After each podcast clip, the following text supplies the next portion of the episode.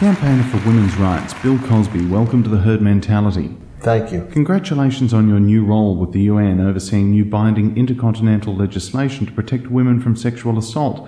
You must have done a significant amount of research for the role, lots of paperwork. How many binders full of women would you have accumulated? I don't know because I lost count. Have you collected any drug samples for research purposes?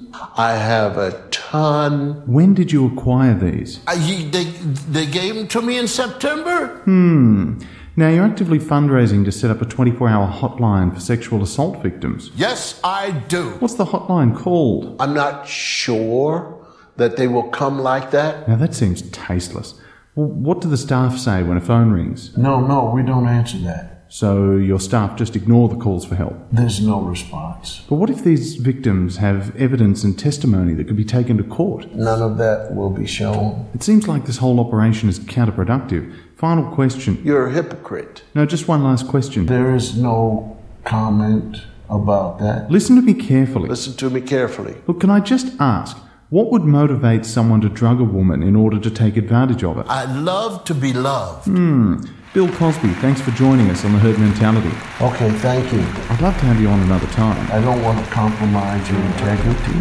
Anything else to add? I, I bought this thing, and then I there's the rope and the pulley, and, and I went to the place where you buy wood, and these are sticks, very light sticks, and they shaved, made them smooth, put the tape around so that the little kids, you know, hear whack.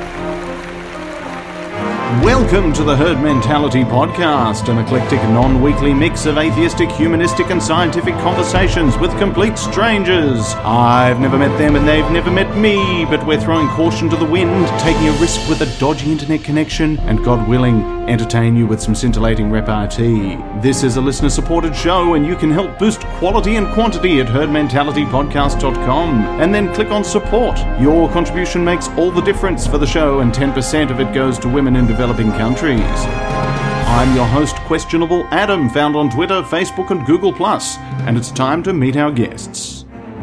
Ladies and gentlemen, welcome to the Herd Mentality. And joining me, I have a prolific author, Chris Matheson. Welcome, Chris. Thank you. Nice to be here. Is it really? You're just saying that. We'll see. I'm could- optimistic. One could even say it's, um. Excellent!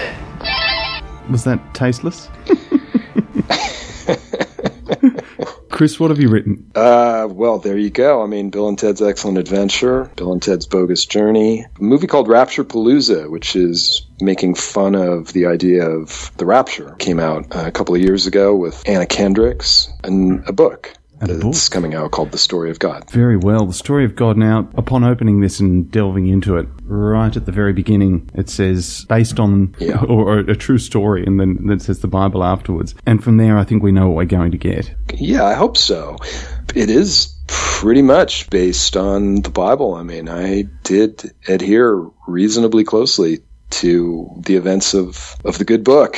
Yeah. Last night, I sat down with a lady friend and we watched Bill and Ted's Excellent Adventure, and I mentioned this to you off air. I think you have a well, a, a sense of humour and a, an interest in education, making things uh, entertaining. So, so that people can walk away with this having learned something. I learned stuff about historical figures from the film last night that I didn't realise that. Uh, you know, Socrates is a handy football player. Yeah, yeah, right. But no, very few people knew that. And the book is sort of a commentary on the Bible, but a, re- a retelling of the Bible from God's perspective. Yeah. But going so far as to even cite sources. So when something horrible happens in the Bible, you sort of word it in a way that makes it very easy to understand and amusing. But then you can go and have a look at Leviticus and find out what's involved in dashing children against rocks, Deuteronomy, etc. Yeah, right, exactly. My hope was to take this guy who is hard to understand. He's very mercurial. He's very volatile. He's very, he seems very impulsive.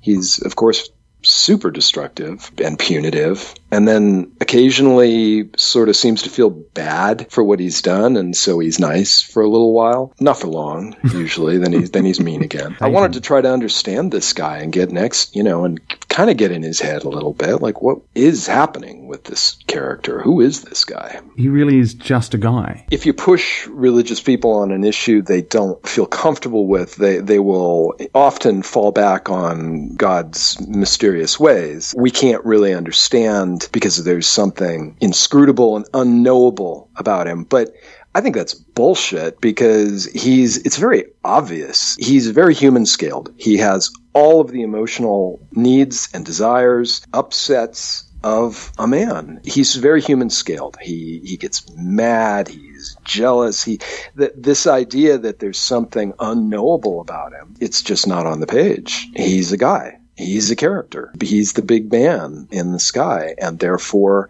he can be interpreted that way. No, I'd go so far as to say that people who haven't read the Bible cover to cover, atheists, theists alike, this is a good read because it follows sequentially the Bible.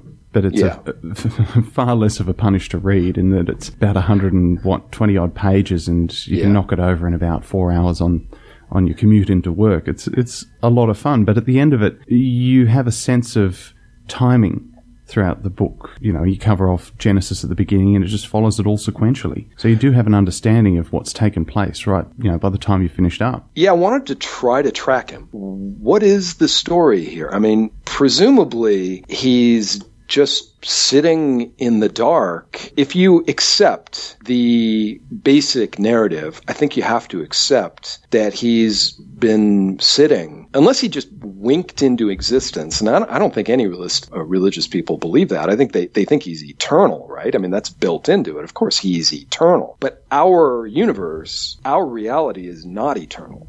Therefore, he was just kind of sitting in the darkness forever, more or less, doing nothing, you know, just by himself. And then for his own personal reasons, he wanted uh, presumably company, activity, something to, you know, be interested in. Somebody to and, experiment on? Yeah, something to kind of, something to hate other than himself because really he seems so consumed with self-hatred to me I mean, as I read it over, we're made in his image. We're told that right at the beginning. He's only interested in us and he hates us. He hates us. He hates almost everybody. I mean, he likes almost nobody. Uh, uh, he likes almost no one. He, he likes one group of people, right? Doesn't, and, and when, it's like... not obvious why that is, but he but he, he, likes almost nobody, and even them he doesn't like. I mean, he's harder on on the, on them his own little tribe than he is on anybody else. He doesn't like anybody. He just seems to hate mankind, and mankind's made in his image. So there you go. You know, to me, the guy hates himself. Well, he doesn't. I, he doesn't like the, the people. He doesn't like himself. He's not a big fan of Satan. But worse than no. Satan in, is portrayed in this book are the women. Yeah, he he has no use for women. I find it funny throughout the book that women, eh, very very few women even get names uh, right from the beginning, you know, like he doesn't even bother to name Eve. Like Eve's not named by him. Like Adam names her. She doesn't even get a name. He just calls her woman. He just doesn't give a shit, you know? And right from the beginning, she's bad news, man. She is bad news the moment she arrives.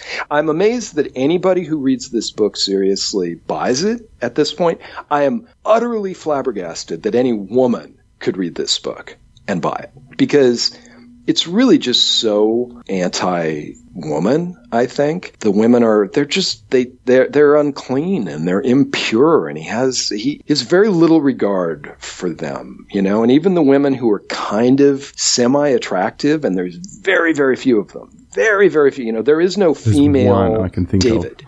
N- not not even close. Sarah you know? Sarah's like reasonably attractive, you know, not that much, because then she turns, you know, she's really kind of mean to her slave, mm. and you know, she's not that good either. The only people, or the only thing I think that ranks lower than women that didn't even score a mention throughout the creation process is the, the poor reptiles. if you read this thing carefully, it's just so riddled with gig- holes that you could drive a massive truck through. I mean, there's so many things that don't add up. And among the many things that don't add up are all of the things that he never claims to have created. He never claims to have created reptiles. And he claims everything. He's a, he's such a braggart, right? he takes credit for fucking everything, this guy. All he wants to do is brag and, and talk about how great he is, but he never takes credit for having created reptiles, which raises the question well, who created reptiles? I mean, is it Satan? Is it, you know, is it like, who did that? Especially all the, the sort of polytheistic implications of we should, you know, stop them from doing this and we should stop them from doing that in Genesis. It, it raises the possibility that he's just one of many at the beginning and he just sort of sees like in some weird coup, just took on the role of God in quotes and claimed to have all this power and doesn't really. That there's others who who have an equal, including uh, you know his big nemesis Baal, who may have power. It's not really clear. I ended up thinking, okay, this guy's one of three things, and they're all funny to me. Number one, he's a fraud. He's not who he says he is. He's kind of the Wizard of Oz. He doesn't have the power that he says he does. And there's a lot of stories in the book that would suggest that. I mean, the end of Job, I think, is awesome that way because he just does it's so wizard of ozzy you know he just sort of waves his hands around and pretends like he's fixed everything and he hasn't done anything. He doesn't do anything. And he constantly wants things to happen that don't happen. So potentially he's a fraud. And he knows he's a fraud and it just freaks him out and it makes him enraged. And he's got some power. Clearly you know he can stop the sun apparently. So he's you know he's got some power but he's kind of a fraud. The second one which is funny in a different way is he's a fool. It's like the will ferrell version of God, where he does have all the power. He really does. But he's kind of an idiot, you know, who doesn't think things through. And he's just constantly sort of shooting himself in the foot and then just getting so mad that he just didn't think of something. A, a biblical like, Kim Jong un. Yeah, he's a fool. He didn't have the forethought to create a sister for Cain and Abel right? He just mm. didn't even think of it. You know, it's just like, or maybe dumbass, start with two families, maybe. What about that? That's so impossible. You know, start with two families. No, he's got to start with, you know, a mother and a father and two sons. That's brilliant for populating the world. And then he just sort of has to magically create a tribe across the river instantaneously because he didn't think of it. But were so that's the fool guy. And then the third one is kind of my favorite, and it's the one that I think the book supports the most, and that's that he's he's really kind of a self-hating freak he really is powerful, but he wants to punish himself. He wants things to go badly. He hates himself so much that he's created a reality that he knows is going to torment him and make him miserable. And it does again and again and again. And he knows it'll never work. It'll never work because we're like him and we're never going to do what he wants. And he just keeps going because it's a punishment game. He wants to punish us and he wants to punish himself because he hates himself. So I think they're all great. I think the, the last one's the most interesting dramatically, but I think they're all funny. What do you think the fascination is with gonads? Yeah, that's a big question because he certainly is. The question I just kept circling around is like, why does this guy hate himself so much? Why does he hate himself so much? All right, he's kind of feckless at times and he's, he sort of seems impotent at times. But what is it that makes him hate himself so much? I think he's a repressed homosexual. He's obsessed with balls. I mean, and, and penises. I mean, he, he really talks about them a lot. He's very concerned with balls being perfect. What is that about? Like, why are you so obsessed with like balls? I mean, what is the deal? I mean, he has no interest in women. He never talks about women's bodies, never, except that they're impure and unclean, and you know, and like they should be segregated when they're you know menstruating because it's so unclean, you know. But balls, oh man, he circles around. You know, what's his big request? I mean, what's the big thing he wants? He wants uh, men to get circumcised. Mm. He's very, very interested in how that penis looks.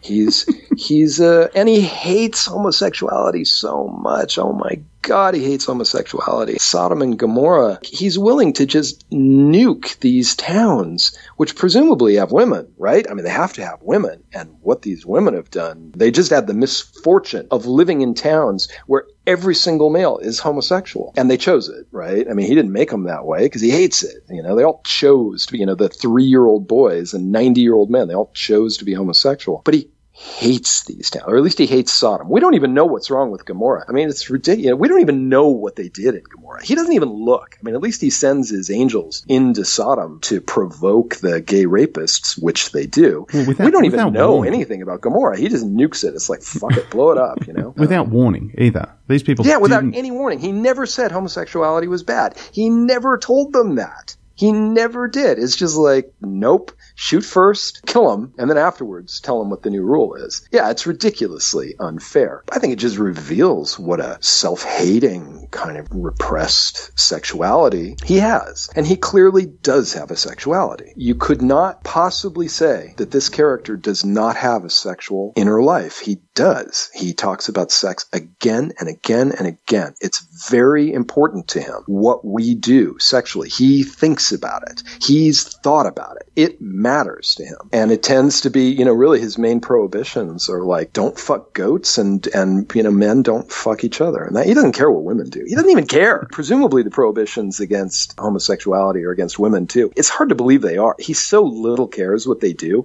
I don't even think he'd give a shit. I've got a live tweet that's just come in from a listener of the show called Ray Comfort, and uh, he's questioning 1 Samuel 6 5 about uh, God also very much enjoyed the fact that the Philistines made golden hemorrhoids to appease his people.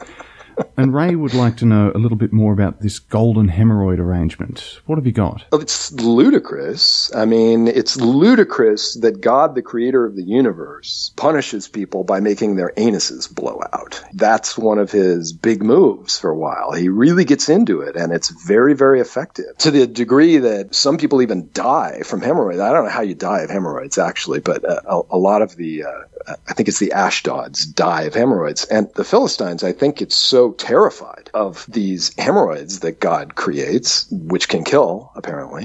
you know, you know that, that they're going to pay off his people, right? Because they're scared. They've got God on their, they've got the creator of the universe on their side. So they could just give them gold, right? Like, like here, you know, it's the payoff. Here, here's gold. But they don't. They make like golden buttholes. And that's about the Philistines, I think, as far as I can tell. I mean, as far as I know, God doesn't control the Philistines. He can mind control he anybody. could, I mean, yeah. he mind controls Pharaoh. So maybe he mind controls the Philistines and makes them want to make golden buttholes, which is really funny, which is actually hilarious. I'm going to control you and make you make golden buttholes because I think that's awesome. um, or they just do it because they're so scared. It's like, what's going to appease God? What's going to get him to not give us deadly hemorrhoids? Well, let's make golden buttholes, and that's what they do. Uh, either way, I don't know. Is there a way of looking at that that's not absurd? I, um, Can't speak to that. Whenever God appears in this book, he always has this sort of inner monologue about, well, you know, I could put all of this to bed. I could just rock up and take the form of a human being. And in, in some instances, he does do this, but the rest of the time he goes, no, I need to appear before a whole bunch of people and really convince them that I'm God. Let's turn into a cloud. Let's burn from bushes. Because Yeah. that's really what's going to convince them. That's what's going to do it. With his perfect understanding of human psychology, he grasps that rather than show up as a man with godlike powers and, and show up and, and basically, you know, lift a giant boulder or do whatever, because he's God, he could do it. No, he's not going to do that. No, what he's going to actually do is he's going to show up in the shape of a cloud. That'll do it. That'll prove it. Much more persuasive than him, you know, literally showing up. Because when he shows up as a man, which he does, he does a lot early on, actually. I mean, you know, in the early part of Genesis, you know, he's walking around in the Garden of Eden with Adam and Eve. I mean, he's just a dude walking around the garden like, hey, where are you? I love it when he says, hey, where are you? You know, like, you don't know? Or are you just trying to scare him? I The he's just trying to apologists have answers for that. This is how you would treat a child. Their Oh, when he says, "Where are you?" Yeah, Oh, he yeah, he knows where they are. Yeah, he knows where. Of course, if you're going to give this guy credit for any kind of omnipotence, you have to believe that he knows. I mean, if he doesn't know where Adam's hiding from him in a garden, then he really doesn't have any omnipotence. So, yeah, I guess he would know. But when he shows up as a man, as he does with Abraham, he doesn't do anything impressive. He never does. He never does anything impressive. Well, he makes some requests that are impressive. I mean, uh, what was the one with Ezekiel where he requests some really odd things of Ezekiel? There's Yeah. uh, some beard work. Yeah. And then, Yeah. yeah, he basically finishes up his list of requests by saying, look, here's a steaming Richard III, here's a poo. Would you mind just chowing down on it for me? Uh huh. And Ezekiel naturally does. Ezekiel does. yeah, absolutely. Ezekiel is clearly insane. Ezekiel is the kind of person, as a lot of the prophets are, they'd be locked up now. You know, these are like people from mental, these are escaped mental patients, really. Isaiah feels like that. Jeremiah is something different. He feels to me a lot more like a kind of a failed schemer. Ezekiel is a lunatic, man. I mean, he's a raving lunatic. And I just can't believe that God, the God that we know, would just not approve of the way Ezekiel talks. Because uh, Ezekiel is like, is refers to like horse cocks, you know, and stuff like that. God would, God's, I don't think God would, would like that. And the tenth commandment, last one. This is a tricky one. There's a lot of deliberation that God makes in coming to what to command of Moses as he's writing these down. Yeah. Uh, he's got his checklist there. Don't rape. That'd be a good one. No, actually, no, it wouldn't.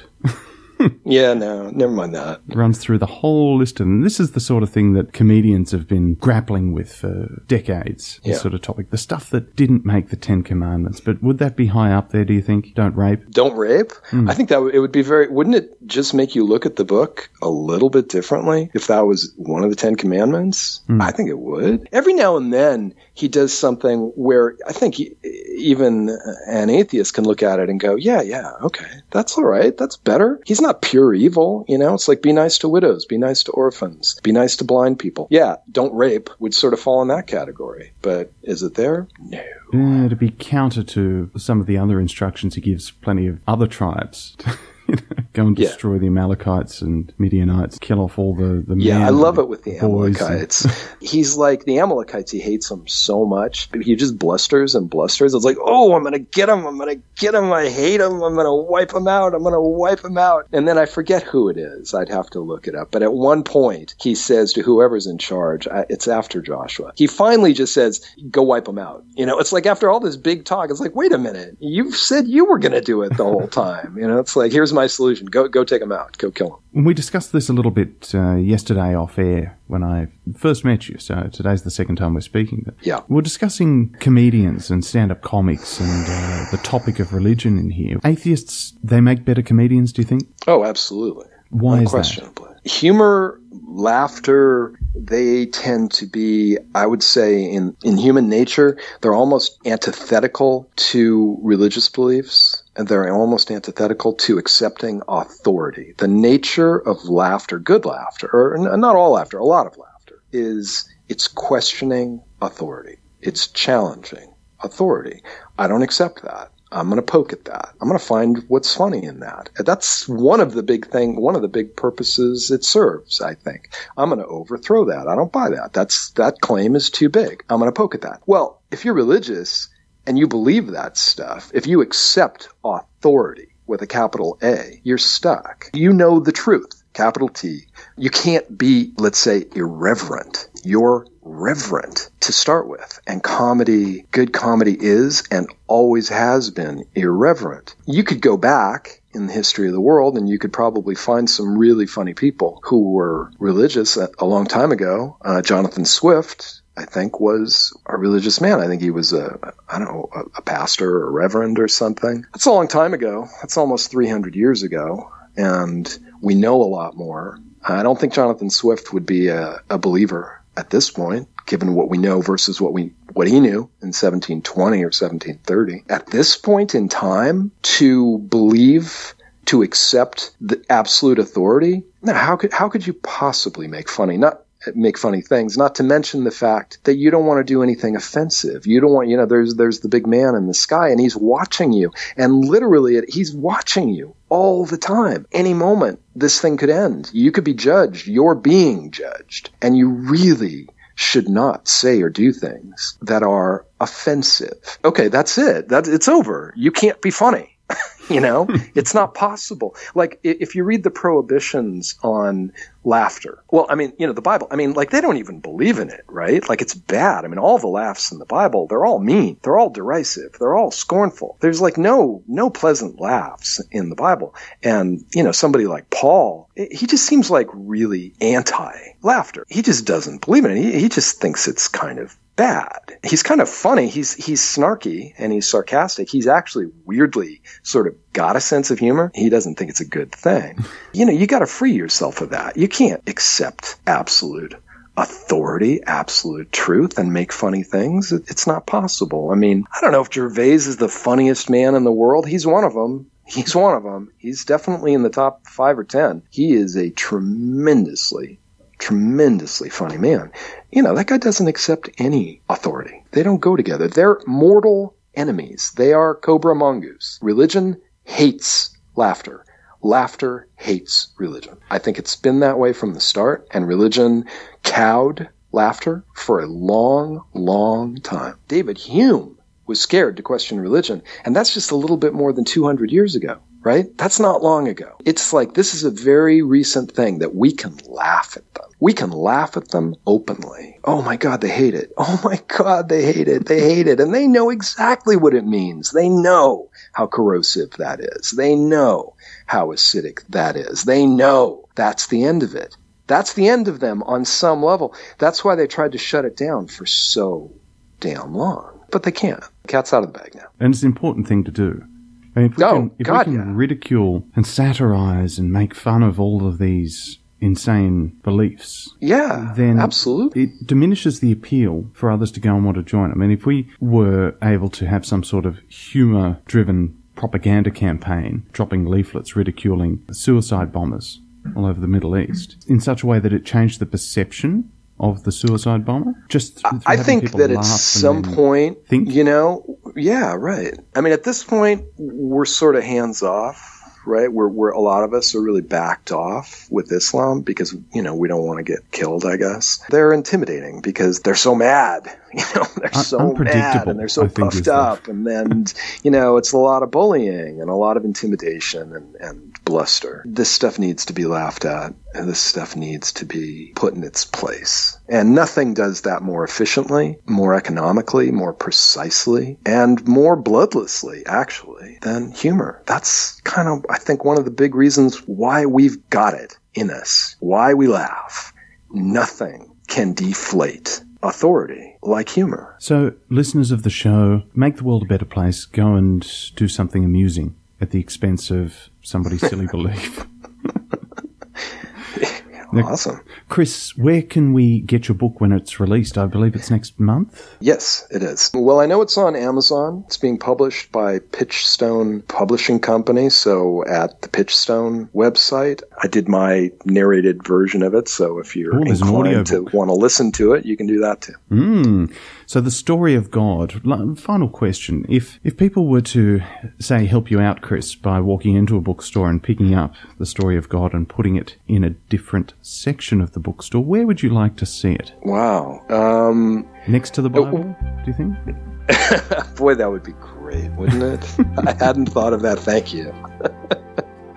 that would that would be amusing. and then I think it would make some believers' heads explode, which is all right by me. Excellent, Chris. Thank you very much for coming on the show. My pleasure. Here's a tweet by Chris Krzeminski. I am atheism, and I say that to reason is to investigate, to investigate is to question, to question is to defy, and to defy is to be free. Follow Chris at CEK Books and grab his latest work, All These Quiet Places, a collaboration with Jen August about domestic violence, on Amazon or Barnes & Noble.